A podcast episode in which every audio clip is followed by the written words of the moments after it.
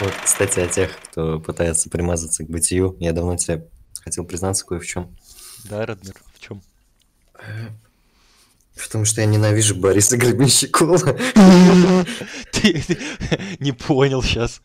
Мне кажется, он имеет полное право примазываться к бытию, он его анализирует гораздо успешнее, чем вот эти вот всякие, знаешь, Егоры Летовы и все прочее.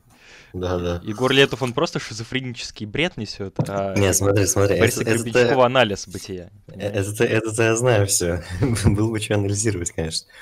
Уже оксюморон присутствует в, в, в самой этой фразе, но я не к этому. Анализ бытия, да. У меня была ситуация одна в жизни. Mm. Такая, знаешь, микро, микроситуация. Ага. Я как-то просто сидел в машине, что-то ждал и... ну, слушал музыку и, и вспомнил, как ты до этого разговаривал о Летве, и вспомнил как бы его. Ага. Сейчас у меня не такой период, чтобы его прям заслушивать. Понимаю. Вот. Но я вспомнил и решил сейчас послушать то, что я не слушал раньше.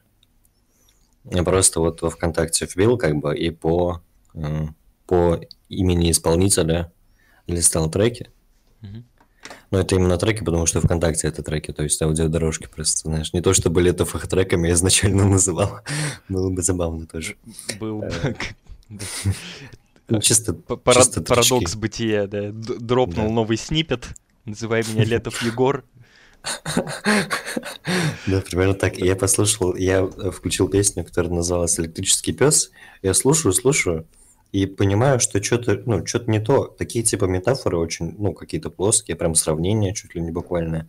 Что-то такое мерзотное в этом есть. Я думал, блин, это прям, Борис, это прям Борис Гребенщиков же один в один. Офигеть. Я думаю, я думаю что случилось. А потом, а, и знаешь, что выяснилось? Что это кавер реально на песню Гребенщикова. Ну да, я знаю. Я, ну, это, это не шутка реально. Это, это единственный сингл, кстати, «Гражданской обороны». Вот. А... Не знаю, мне очень нравится песня. Я что-то, ну, знаешь... И, слушай, я, пожалуй, ну, я это вырежу, во-первых, и мне да кажется, Кинчев подкаст прямо на этом моменте перестает существовать, как наш совместный проект. Да-да, нам, нам просто, дорогие наши слушатели, мы меняем свою информационную политику касательно вот всего, что происходит в этом подкасте, потому что под предыдущим выпуском нам написали, причем тут Кинчев. Это теперь, мы теперь обсуждаем рок-музыку, всегда подвязки, все интрухи будут такие. Вот. И это, это реально подвязано все. Я к чему вообще? Есть песня у Бориса Гребенщикова. Есть песня про инженера. Ты знаешь? Я не могу, я сейчас сдохну. Типа я вести подкаст, Артем, соберись. Я взорвусь, Радмир, останови это безумие. Просто реально изменили свою парадигму. Наконец осознали, почему мы так называемся. Да. Да, по- помню песню про инженера, конечно, да. Да, и там есть э, в какой-то момент внезапная, ну, такая легкая достаточно песня, ну, с таким легким отношением к жизни, таким, знаешь, э, обыденно-философским, ну, как, ну, думаю, ты понял, о чем я. Я бы назвал это метамодернистское отношение. Ой, прошу прощения, метамодерн попал в горло. В целом, ну... Понял тебя, да, понял настроение, да, которым ты это обозначаешь, да, есть такое. И э, там есть внезапные совершенно строчки об уп- ну, упоминании смерти, просто ни с того ни с сего, в таком, ну, знаешь, лайтовом тоне, потом внезапно, ну, поет, поет, внезапно говорит, произносит строки, а что до той, что, сто... что стоит за плечом, перед ней мы все равны, и дальше продолжается. И, ну, меня это так в свое время выбесило, когда я это прослушал. Прям неиронично, ну, неироничное раздражение вызвало, потому что ты, если упоминаешь смерть, будь добр, пожалуйста, ну, как-то как-то стояще это делать, я не знаю. Нет, нет такого, что слишком уж это неценно вообще трогать, если ты это делаешь вот так. Как? Просто, ну, равны. Ну, упоминание смерти без какого-то... Ну, я просто в этом плане категоричен достаточно. Я не... Ты как-то сакрализируешь... Если упоминать... Излишне, ну да. Взгляд. Так круто же. Ну нет, типа... Да, а, нет, я, я, я, круто. Я... Ну это круто в том плане... Не обязательно плане... это делать с пафосом, да, но надо погрузиться, думаю. Всегда, а, да, если уж мы... Нет, с, с пафосом вот э, это делают люди, которые э, реально сакрализируют смерть для того, чтобы выделяться, там, знаешь... Э, а чтобы, я говорю, я не с пафосом, но надо погрузиться. Чтобы фиктивную глу- глубокость себя демонстрировать. Я понимаю, да. Ну, да нет, мне кажется, наоборот, тривиаль... тривиальное триви... отношение к смерти — это то, что должно стать нормой в обществе. Ну, типа, зачем сакрализировать что-то? Вот у меня... Так это не сакрализация. Я, я сейчас выскажу. Я все пытаюсь объяснить. Да, ну, я, давай, я понимаю, что это не сакрализация. А, просто, на мой взгляд, да, вообще смерть — это такая тема для искусства, которая... более пошлую тему найти сложно вообще, ну, чем смерть. Более э, такую расфоршенную, более э, популярную, более плоскую, более поверхностную тему, чем смерть, найти угу. сложно, но при этом более важную тему найти да. нельзя.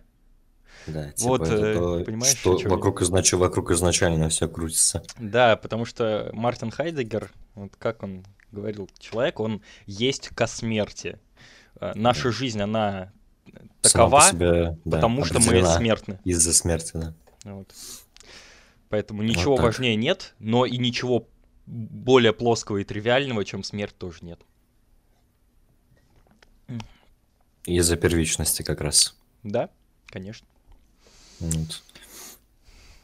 И мы сегодня будем обсуждать фильм «Седьмая печать» Бергмана. А, слушай, мне прям mm-hmm. нравится, как мы начали, так, да, знаешь, да. Радмир, как будто бы мы с тобой воодушевлены просмотром кино. Такие веселые, знаешь, заводные ну, ребята. Да. Ну, какие есть. Да, не поспоришь. Вот, и, собственно, ключевая тема его... Это смерть. И, ну, я сейчас сделаю опять отступление небольшое. Я же очень много фильмов Вуди Аллена посмотрел. Понимаю. Зачем вопрос открытый до сих пор? Типа один фильм Вуди Аллена. Да, один. Я один фильм десять раз примерно посмотрел. Вот, что-то такое. И такое популярное есть мнение, ну, которое... Ну, не, не сокрытое там ни от кого о том, что он им вдохновлялся Бергманом, ну, как и, наверное, многие режиссеры там uh-huh. примерно тех лет. И я примерно понял сейчас, чем именно, потому что сам тон, ну, у Вуди Аллена нет, наверное, сакрализации такой смерти, нет прям сильного отчаяния, uh-huh. вот, но он этой темой увлечен очень сильно. И... постоянно балансирует между вот этим вот погружением в это, э, в эту бездну как бы, и отношением более легким, таким м- анекдотичным, я бы даже сказал, да, это будет хорошим словом. Mm-hmm. И мне, мне нравится тон фильма «Седьмая печать» в этом плане. То есть потому тебе, что... тебе фильм понравился, да? Да, да. Ты изначально, я просто подумал, что вот подводка э, о Гребенщикове, она была угу. вообще создана с целью негативную коннотацию ввести изначально. Да-да-да, я подумал о том, что это может такое ощущение вызвать. Но тут мне кажется, что, ну, претензия же не к сакральности, а к, не к десакрализации, наоборот, да, в, угу. в, в тех строках, а в непогружении каком-то. Тут погружение есть, и оно при этом, ну, не то чтобы прям... ну, максимально пафосное, сакральное, потому что постоянно разбавляется. На, на мой взгляд, оно наоборот, прям супер тривиальное, поверхностное. Но угу. это неплохо, меня это не волнует. Я просто хотел отметить, что если бы я мог выбирать себя, я был бы Гребенщиков. Ну... Если не мог бы, то тоже. Просто, просто, знаешь, такой вопрос перед тобой не стоял. Да. Есть такое. Да. Вот если бы я мог выбрать себя, я бы, наверное, был Гребенщиков.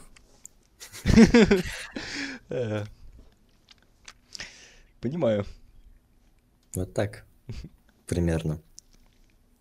В общем, обстоят дела. Посмотрели мы сегодня с Радмиром художественный фильм «Парадигмы».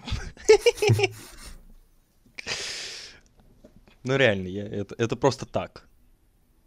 объективно. Да, кстати, я прочитал, что Бергман говорил, что благодаря этому фильму, к созданию этого фильма, он избавился от страха смерти. Ну вот, видишь, какие пересечения есть, а? Ну, вот так вот. Зрители не поймут, но не важно.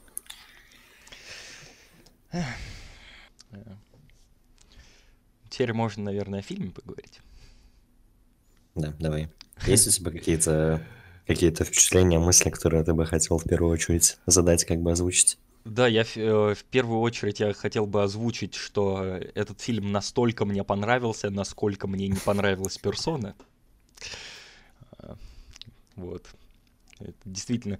Но и Бергман, видимо, работает только с суперповерхностными темами, неинтересными, уже обсосанными э, в течение десятков веков. Это хорошо, я не против абсолютно. Но эта э, тема все-таки э, при своей тривиальности, она не такая бесполезная, бессмысленная, как тема персоны юнгианской. Ты посмотрел, кстати, персону? Ты хотел? Нет, нет. Я был занят. Понимаю. Вот так. Бывает. Да, я знаю, что ты хочешь посмотреть персону, просто чтобы я, меня я, троллить и, потом. Игра, играл, играл просто роль какую-то долгое время и не смог. Вот, а, пока, пока маску менял, время проходило. И, вот, знаешь. Я понимаю, у меня тоже маска часто слетает. И...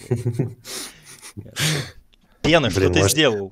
Можно мем сделать, типа, с э, лицом Глэка, знаешь, на постере персоны. Надо. Если когда-нибудь будем на стриме Бергмана обсуждать, я сделаю такой, такую обложку для ролика. Договорились. Спасибо. Все. Обсудим тогда. Да. В следующие выходные. Но фильм тебе при этом понравился. Да, мне очень понравился фильм. Я, во-первых, потому что я очень сильно понимаю Бергмана в этом плане. Угу. Я понимаю, зачем он это снял. И да. каж- к- в каждый отдельный момент фильма я понимаю, почему он это делает. То есть да, фундаментальный, фундаментальное противоречие бытия. Существовать вечно точно так же ужасно, как прекращать существовать в какой-то момент. Потому что в любом случае ты сталкиваешься с бесконечностью. Человеческий мозг не любит бесконечности. Просто вот так вот сложилось. Да, нужно закрыть вопрос. Да, всегда все должно быть закрыто. Поэтому бесконечное все и бесконечное ничего одинаково ужасны. И вот человек, живя с постоянным осознанием того, что жизнь, вообще вселенная, мир вокруг него настолько парадоксален, он пытается м- заткнуть в себе этот страх, этот ужас, который... на самом деле, ну вот как я уже упоминал Хайдеггера, который делает его жизнь осмысленной. Потому что не будь смерти, человек бы не делал ничего из того, что делает его человек. Но, собственно, он пытается все время как-то договориться с этим парадоксом вселенной. Вот. Главный герой, он э, не верит в Бога, а Бог — это универсальное спасительное средство от... страха смерти. Хотя, честно говоря, я не знаю, почему. Он не то чтобы не, то, чтобы не верит, он хочет его найти, как хочет выяснить, как бы этот он, момент. Ну, это и есть вот ну, дихотомия да. между верой и знанием. По сути, само, само все сомнения, да, вот да. в этом. Но не то чтобы он категорично не верил, знаешь. Не-не-не, это да, это не его принципиальная позиция, он наоборот хочет Бога найти. Да. Вот. А... В чё, в чём вообще претензия у меня к этой затычке? Бог, он тебя не спасает от э, бесконечности. Как бы ты все равно будешь, будешь вечно где-то быть. Это страшно. Думаю, ну да, я согласен на самом деле. Имеет смысл такая претензия, просто как будто бы в культуре нет других, знаешь, заплаток. А их нет, просто их фундаментально нет. Ну, их фундаментально нет, но и самое фундаментальное из попыток это вот такая, она тоже, знаешь, не самая... и склонность человека в целом э, искать какую-то красную таблетку, чтобы что-то решить, особенно в моменты отчаяния. Угу. Она выражается в целом в подобных вещах, я думаю, даже несмотря на то, каким человек мог бы быть. Не, точнее, несмотря на то, какой человек сам по себе рациональный по своим каким-то установкам. Да. Потому что страх, он сильнее, чем все рациональное и рациональное. Я в Бога не верю, я атеист, но фраза, вот, которой верующие люди обычно троллят атеистов, вполне легитимно. В падающем самолете нет атеистов. Uh-huh. У атеистов с этого горит обычно, но да, это так. Человек э, верит в Бога для того, чтобы ему было не страшно. Когда тебе, э, когда тебя накрывает такой вот ужасный страх, ужас приближающейся смерти, конечно, ты будешь, твой мозг просто захочет найти спасительный ответ. И найдет. Вот. Что я думаю по этому поводу.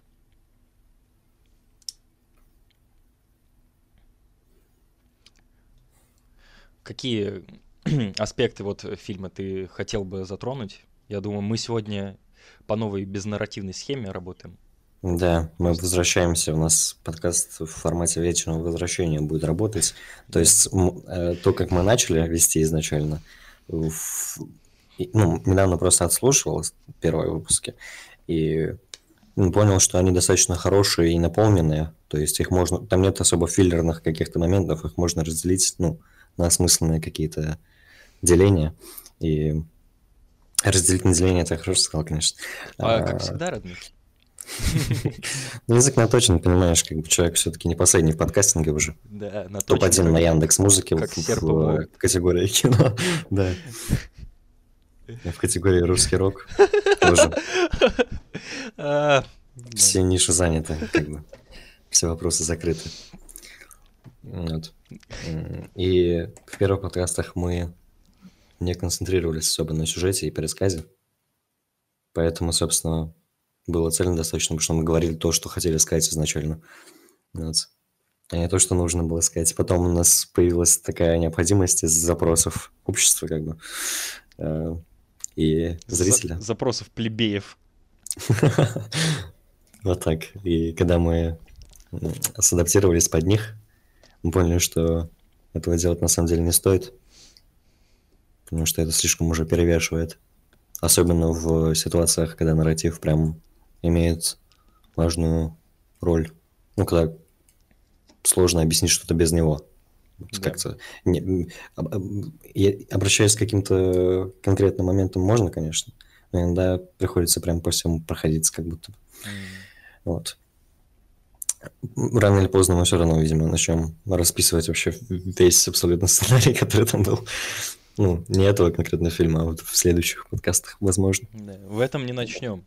В этом не будет такого. Неожиданно. Выключайте подкаст, пересказа не будет. Фильм длится полтора часа, посмотрите лучше. Да, так можете что, на, да. Нас даже не слушать, лучше Бергмана посмотреть. Да. Если у вас есть полтора часа, просто включить фильм. Ну вот, познак мутации уже, если вы это слышите. Да, да, мне очень нравится, что... Ну, фильм начинается... Ну, наверное, это, да, тривиально, но в целом, в целом грамотно как по-другому сделать, что фильм начинается с пробуждения... Сразу же, сразу же игра со смертью начинается после этого пробуждения, просто потому что, ну, это смерть, это то, что изначально есть. Да. Фундаментально. И как бы фильм очень, конечно, глубокая мысль, да, глубокий уровень осмысления. Фильм просто как микро, микрожизнь. Вот, в этом плане. Определенная да, шахматная тут... партия. Да. Было бы лучше, да. Если бы он со смертью в нарды играл. И смерть была бы такой, знаешь, носатый там, водовлатого, походу. Так, пошло неодобрение. Да, бывает такое. Вот. Ну, там тоже торги, знаешь, определенно присутствовали со смертью, так что... Я боюсь, что если бы смерть была носатой, он бы не смог с долгами расплатиться. Ну, тоже, да. Но он не смог, типа. Да. Не, но он в какой-то момент... Вообще, почему, да, тривиальная, простая метафора насчет того, что жизнь — это игра со ну, смертью в целом, шахматы. Хорошая. Ну, в целом органичная, как бы зацикливающаяся да, на себе, органично. Цельная в этом плане. Но в чем ценность этой метафоры? В том, что единственный момент, вот когда эта метафора, понятно, почему, почему вот она себя так хорошо проявляет. Он нарушает правила игры в шахматы, чтобы э, спасти своих вот э, друзей, знакомых, э, группу бардов, здравствующих mm-hmm. девушку, ее мужа и их ребенка. И в этот момент э, игра со смертью в шахматы, которая как бы параллельно происходит с его жизнью, и она как бы внутри фильма уже на метафорическом уровне. Mm-hmm. То есть это... в нарратив заложена метафора. Короче, сложно объяснить, но... Переиграл и уничтожил. Да, в нарратив заложена метафоричность этой игры. То есть она часть нарратива, да, но да. она и внутри фильма метафора. Такое двойное дно, так сказать. Двойная пошла, два слоя. Двуслойная, да. Вот. Все правильно. И из этого метафо... на этом метафоричном уровне он смахивает... с доски фигуры плащом, чтобы на уровне настоящем для фильма отвлечь смерть и дать возможность им, вот этим странствующим артистам, скрыться от нее. То есть это именно вот это сплетение, оно, мне кажется, очень красивым, очень интересным. И вот оно прямо оправдывает саму эту метафору. Мне, мне так кажется. То есть да, это, да. это момент финального э, катартичного проявления.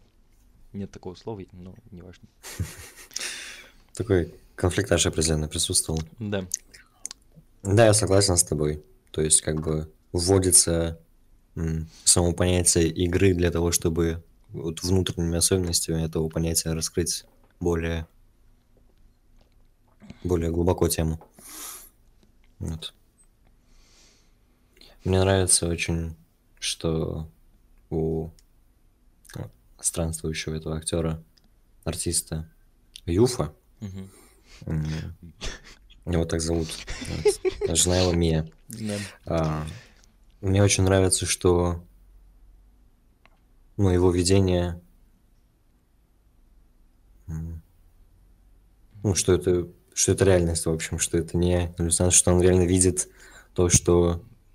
Ну, не то, не то, что есть как бы в физическом что-то мире, а то, что... Да, что, ну, что, что, что он действительно видит, вот так скажем. То есть он... Очень меня в этом плане этот персонаж привлекает. Да, мы поговорим чуть позже о, о том, кто он. В общем, да, он, вначале он видит Деву Марию, которая учит Иисуса ходить, э- и рассказывает об этом своей жене, и кажется, что вот просто такой э, странный, немножечко витающий в облаках э, человек видит всякие образы, а потом, когда он видит смерть, и она действительно там есть, мы да, знаем, это что это настоящая смерть. Мы понимаем, что значит все, что он видел, было правдой, просто он видит чуть больше, чем дано обычному человеку. В фильме много таких вот э, просто вещей, которые очень хорошо, очень органично продуманы и очень хорошо сп- органично между собой сплетаются. Он действительно очень в этом плане тонкий и красивый. Гораздо лучше. Драм- драматургически? Да, да, конечно, mm, драматургически. Да. да. Еще хочется сказать о таком моменте, что... Был там оруженосец Йонс, угу. сопровождающий рыцаря, да, главного героя, вопрошающего о смерти на протяжении всего фильма. Йонс, он в какой-то момент заходит в какой-то, в какой-то сарай, в какое-то помещение, видит там... Ты не помнишь, кем он... Ну, как, как, как его обозначить, типа, этого, этого, этого персонажа? Когда Йонс, оруженосец, заходит в сарай и видит, как мужчина девушку насилует, вот в этот момент... Ну, пытается, да. Вот а, и... Да, это, в общем, он видит мужчину, который пытается изнасиловать женщину. Этот мужчина священник, да, э, пастырь какой-то, который, в общем, уговорил, э, так сказать, рыцаря, да, которому этот оруженосец служит, пойти в крестовый поход больше десяти лет назад. Да. И он изначально, этот э, священник, он появляется... М- ну, первое, э, первое его самое появление, он же не сразу э, начинает пытаться там пристать к этой девушке. Он э, обносит э, вещи с э, мертвых. Mm, да, точно. Собирает их. И он снимает, снимает браслет с руки, вот, с э, мертвого тела человека, там, лежащего. И в следующем появлении этого священника, когда он... Это, ну, это после вот этого их представления, да, бродячих артистов в трактире, где сидел Юф, общался там с кузнецом. Угу. Тоже первое вот его появление, кузнеца этого. И там же был этот священник, они пристали к Юфу, издевались над ним. Он все пытался делать так, чтобы он для них списал. Вот, как-то пытались его очернить, опорочить. Хотя он изначально ничего, в общем-то, ну, такого не делал. Просто вот... Там этот момент еще... Ну, перед этим, в этом же трактире, эти люди, которые загоняют Юфа, издеваются над ним. До этого они говорят о страшном суде. И о том, что вот нас всех, нас всех все покарает. И эти же люди потом поклонялись э, перед, э, перед флагеланами. Mm-hmm. Кажется, так правильно. Флагелан, флагелантами. Вот, э, бичующимися вот этим движением, знаешь, людей, которые э, воспринимают чуму как божественную казнь. Yeah. И вот себя карают за это физически. И они, они перед ними преклонялись. Потом говорили о том, в этом же трактире, о том, как это хорошо, что это правильно, что это многоугодно, и что это действительно, в общем-то, это божья кара, и нас скоро... А, нас скоро она настанет mm-hmm. в виде суда. И после этого они, ну, совершенно антихристианские поступки совершают, издеваются над Юфом, который, ну, светлый человек достаточно. Более ничего. Того, он не виноват ни в чем. Да, и не, там ну, вот конфликтная ситуация смысле, была да. в том, что... Другой, а другой артист, да, да увел жену у кузнеца. И они... Он просто... Они просто в трупе вместе, как бы, изначально. Да. Но это сделал не он. И Юф, ну вот мы уже сказали о том, как он хороший, но сейчас будет немного такой переворот. Он у этого священника крадет этот браслет в момент, вот, когда они замешкались, и в момент, когда он видит, когда он видит Йонса на пороге mm-hmm. и понимает, что вот ему не нравится происходящее, и что он, ну, он видит в него вот эту защиту, да, за которую он сейчас убежит, и в, в этот момент замешательства легкого он берет этот браслет у священника, который он до, ну, до этого, который он оказался, когда он взял его с трупа, он берет его, чтобы подарить жене. Вот, он носит его, приходит, э, приходит к ней и вручает ей его. И таким образом она носит на себе, в общем-то, обозначение смерти некое. В общем-то, так, таким образом они, собственно, все и умирают. Ну, они умирают разве? Ну, конечно, они же со смертью... А, ну, не они умирают, они не умирают. Да, да, да. Вот, вот они-то именно и не умирают, интересно, как раз те, кто почему? взяли это. Те, кто взяли это. Вообще, в фильме же м- Европу чума поразила. Да. Да, и название фильма «Седьмая печать» это отсылает нас к цитате из Библии. То есть, сейчас ее бы вспомнить. Ну, да. Можем паузу большую взять. Я, и... я помню, я помню. Хорошо. Извините. И, и когда Агнец снял седьмую печать, сделалось безмолвие на небе, как бы на полчаса. Вот. Эта фраза в Библии, она э, означает начало апокалипсиса, то есть второго пришествия Христа на землю. И это второе пришествие, апокалипсис, это тот момент, когда все души мертвых восстанут, все живые души погибнут, и всех будут судить по деяниям их. И суд этот будет страшным, собственно. Поэтому вот чума — это апокалипсис такой библейский. Да. Когда каждого судят по деяниям.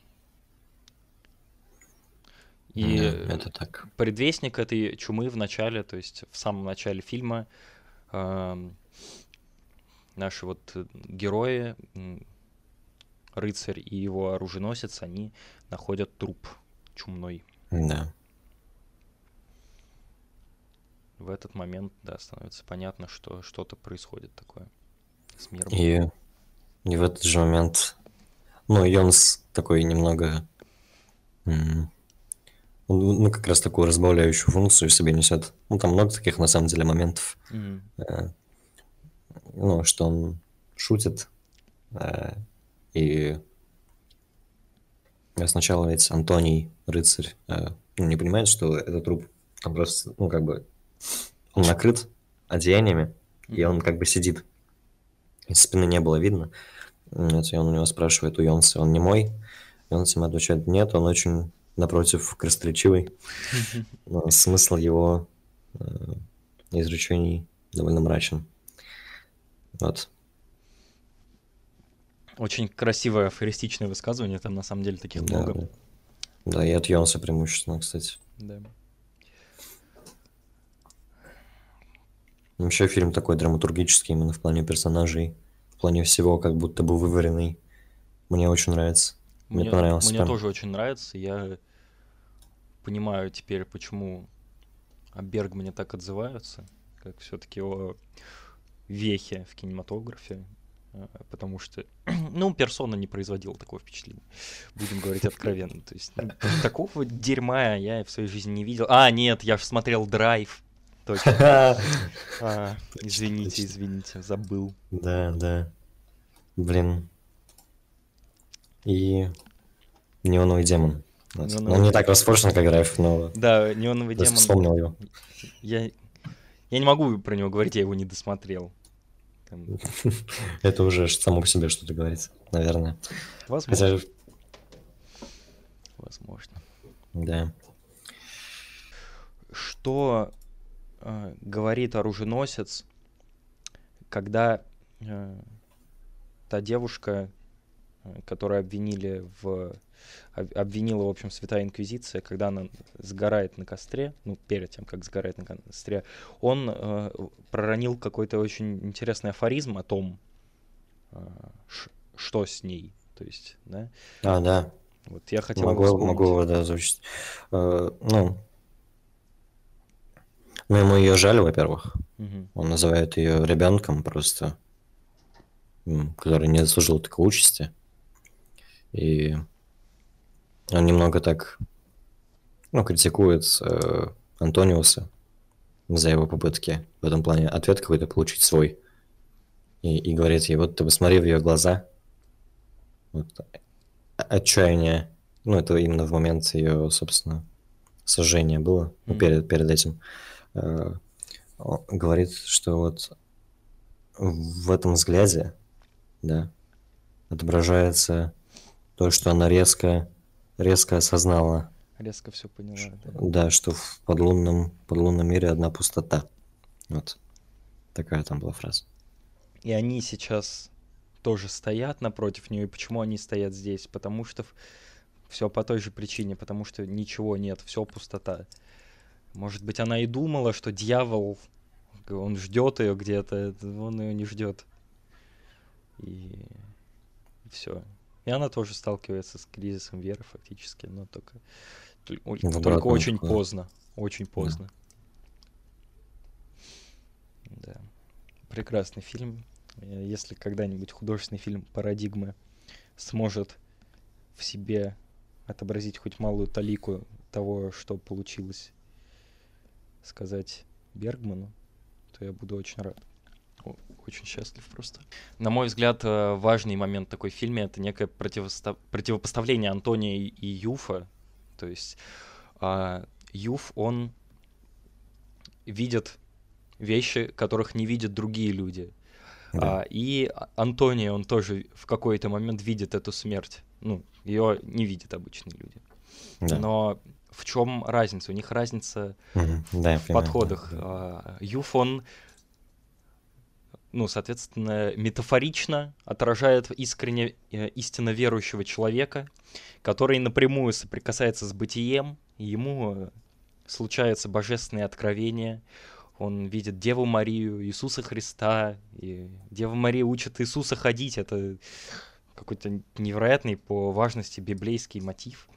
И он такие вещи, он просто так видит, и это люди не воспринимают. Он, он, он в этом живет буквально, это у него неотделимо да. от реальности почти. Да.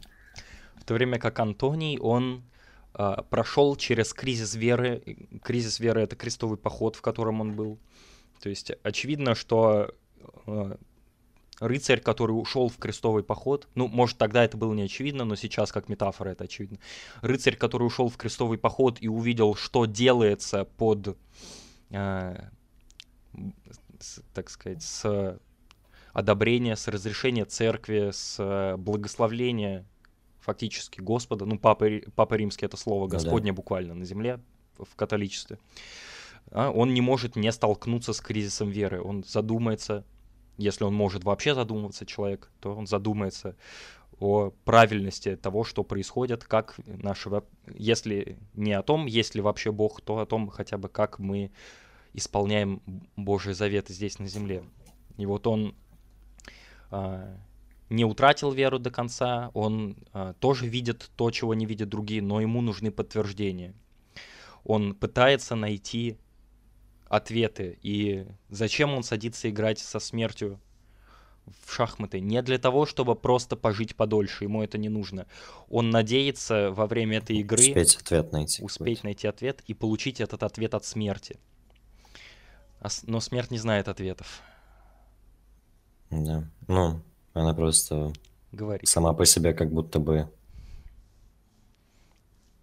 в рамках всего того, что ответом может быть, и всего того, что видит Юф, например, она просто вот часть этого сама по себе. Она же говорит, мне нужны знания, кажется, я хочу узнать, mm-hmm. и смерть говорит, у меня, у меня нет знаний. Она не говорит, я не знаю. Вот мне, да. возможно, там, конечно, особенности языковые, да, но она говорит, у меня нет знаний, но это сам, сам, э, это... само это... слово, да, знать что-то, это означает иметь, ну, представление определенное, оно не обязательно просто рациональное, какое-то обоснованное, логичное, вот. И может быть в форме вот такого какого-то озарения, чего-то выходящего за пределы того, что можно именно назвать знанием. Угу. В таком понимании человеческом. Да. Смерть, она именно, она по своей сути не обладает знанием. Смерть фактически, она ничем не обладает. Смерть — это абстрактное понятие. Это переход одного объекта просто в другую форму существования. Это... агрегатное состояние другое просто. Да, когда смерть говорит, у меня нет знаний, она сама себя десакрализирует. Да, в принципе. Как мифический персонаж, смерть может обладать знанием, как э, абстрактное, выдуманное нами понятие для отделения одних объектов от других. То, да. Да, смерть ничем не обладает, это, это ничто. Просто... Ну и в целом, это... я сейчас подумал, что у тебя, наверное... Но изначально могли бы вопросы быть к тому, как э, герой ищет ответ. Mm-hmm. И что, знаешь, ну ты, ты говорил, да, что, о том, что вот, ну, категория Бога именно внутри этого, она тебя не очень устраивает. Ну, устраивает, не знаю, правильное ли слово, но да, у тебя нет, были вот... Да, правильное слово, да. Угу. И... Я сейчас подумал о том, что у тебя могли бы такие же примерно возникнуть ощущение на тему того, как, как он ищет ответ, то есть изначально пытаться ответа найти у смерти, ну, мифологически, да, интересно, когда ты становишься, ну, персонажем делаешь, но когда ты отходишь от этого, ну, и это, собственно, и происходит вот в том моменте фильма, mm-hmm. ясно становится, что это изначально, ну, не то, что даст ответ. Это бесполезно в целом. Да, и это, собственно, только, только в самом конце он к этому приходит, потому что до этого он пытается... Uh, все-таки он находится в кризисе веры, но он не перестал веровать, он разговаривает с, со своим священником, который оказывается на самом деле смертью, которая пришла yeah. услышать его следующий ход, узнать его тактику. Он разговаривает с девушкой, которую обвиняют в сношении с дьяволом. Он, потому что если дьявол есть, то значит и Бог есть. Yeah, правильно? Yeah. Логично. Uh, Вот, но он не находит ответа. Он разг... пытается поговорить с разными людьми, э, да, которые так или иначе могут иметь какой-то взгляд или какие-то знания. Пытается с ними поговорить, но в итоге ни в ком не находит ответа, потому что никто не знает ответ. Единственный момент, когда, единственный момент, когда он более-менее был в покое каком-то, в, в таком состоянии, не поиска. Mm-hmm. Это когда, ну, они трапезничали, всей вот этой компанией. Антониус, Йонс, актеры. И вот он там даже говорит эту речь о том, что он, ну, им нравится этот момент, и он хочет его запомнить. Да. Что вот в том, в том его, в той его красе, как бы, и простоте. В нем есть жизнь. Да. Ну, это, это действительно, действительно прекрасный момент. Я очень хорошо. Да, очень, очень, очень красивый, да. Мне понравился прям. И вот как раз-таки, ну, после него, наверное, да, после этого как раз-таки момента, э-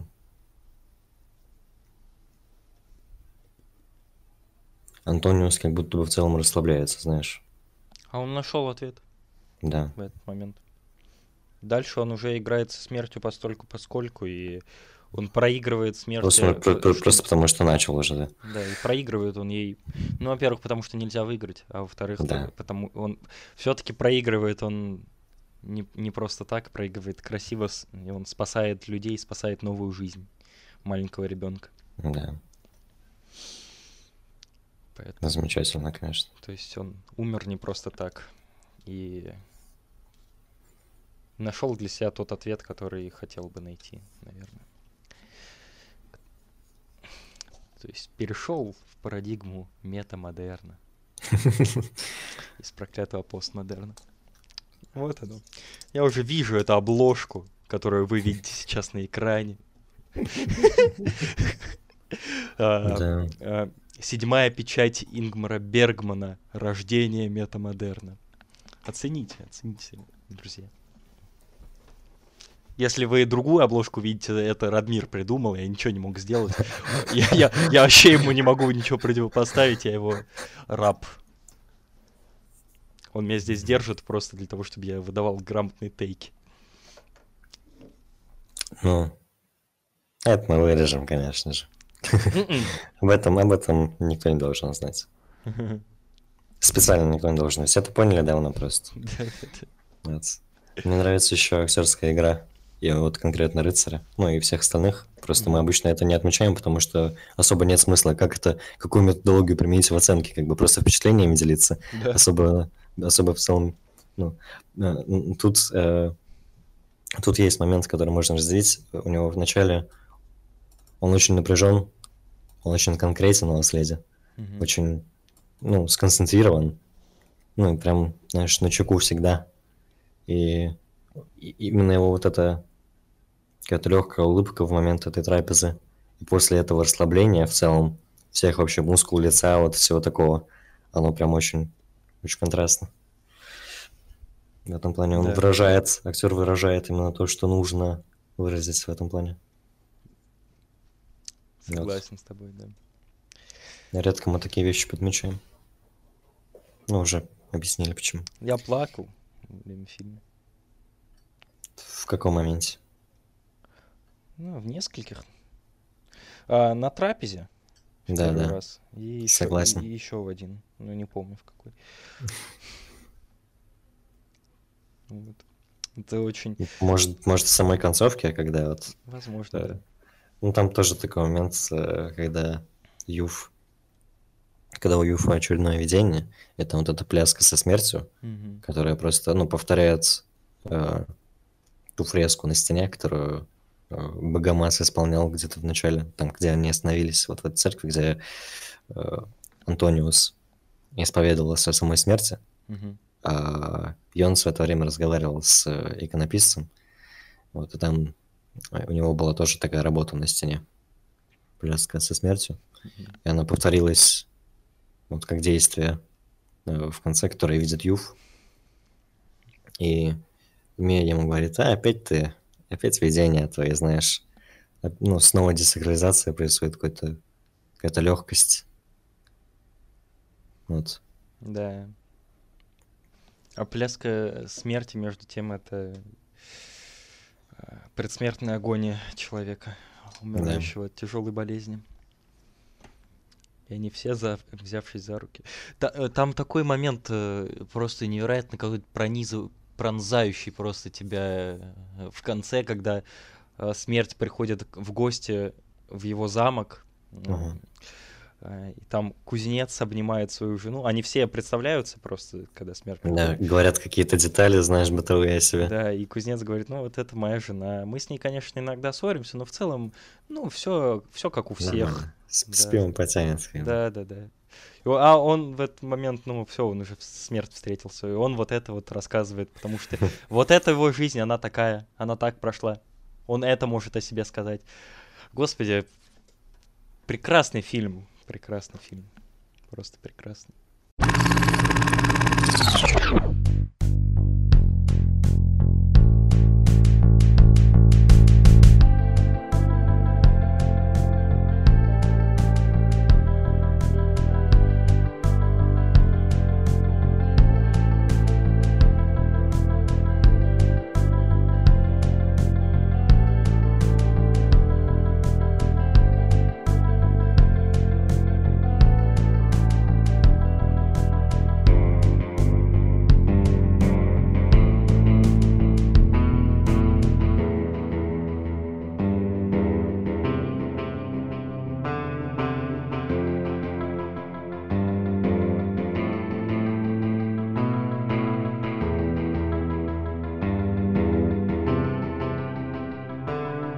Этот подкаст существует для Виталия.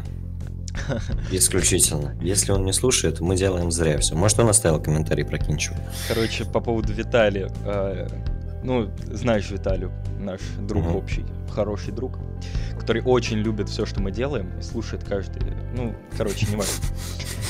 В общем, я сегодня решил посмотреть «Седьмую печать». Так случайно вышло. Я... сидел в Дискорде с друзьями с нашими, там был Максим и Виталий.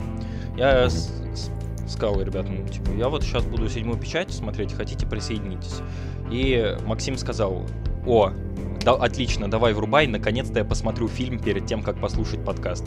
И Виталий такой, давай врубай, я посмотрю, я посмотрю фильм только для того, чтобы не слушать ваш подкаст.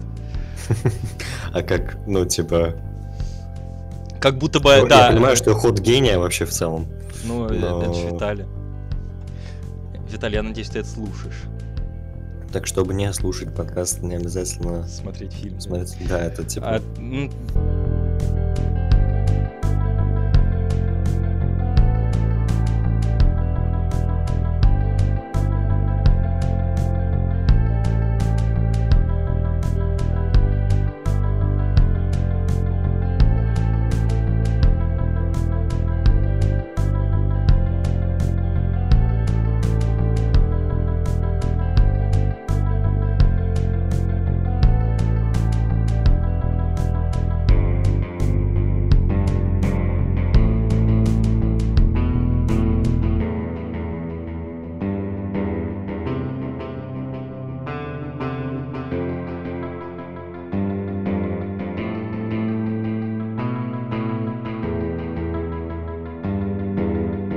Короче, идет, пока идет. Чем э, более хороший фильм, во всяком случае, чем больше нам фильм нравится, тем легче вот так о нем говорить.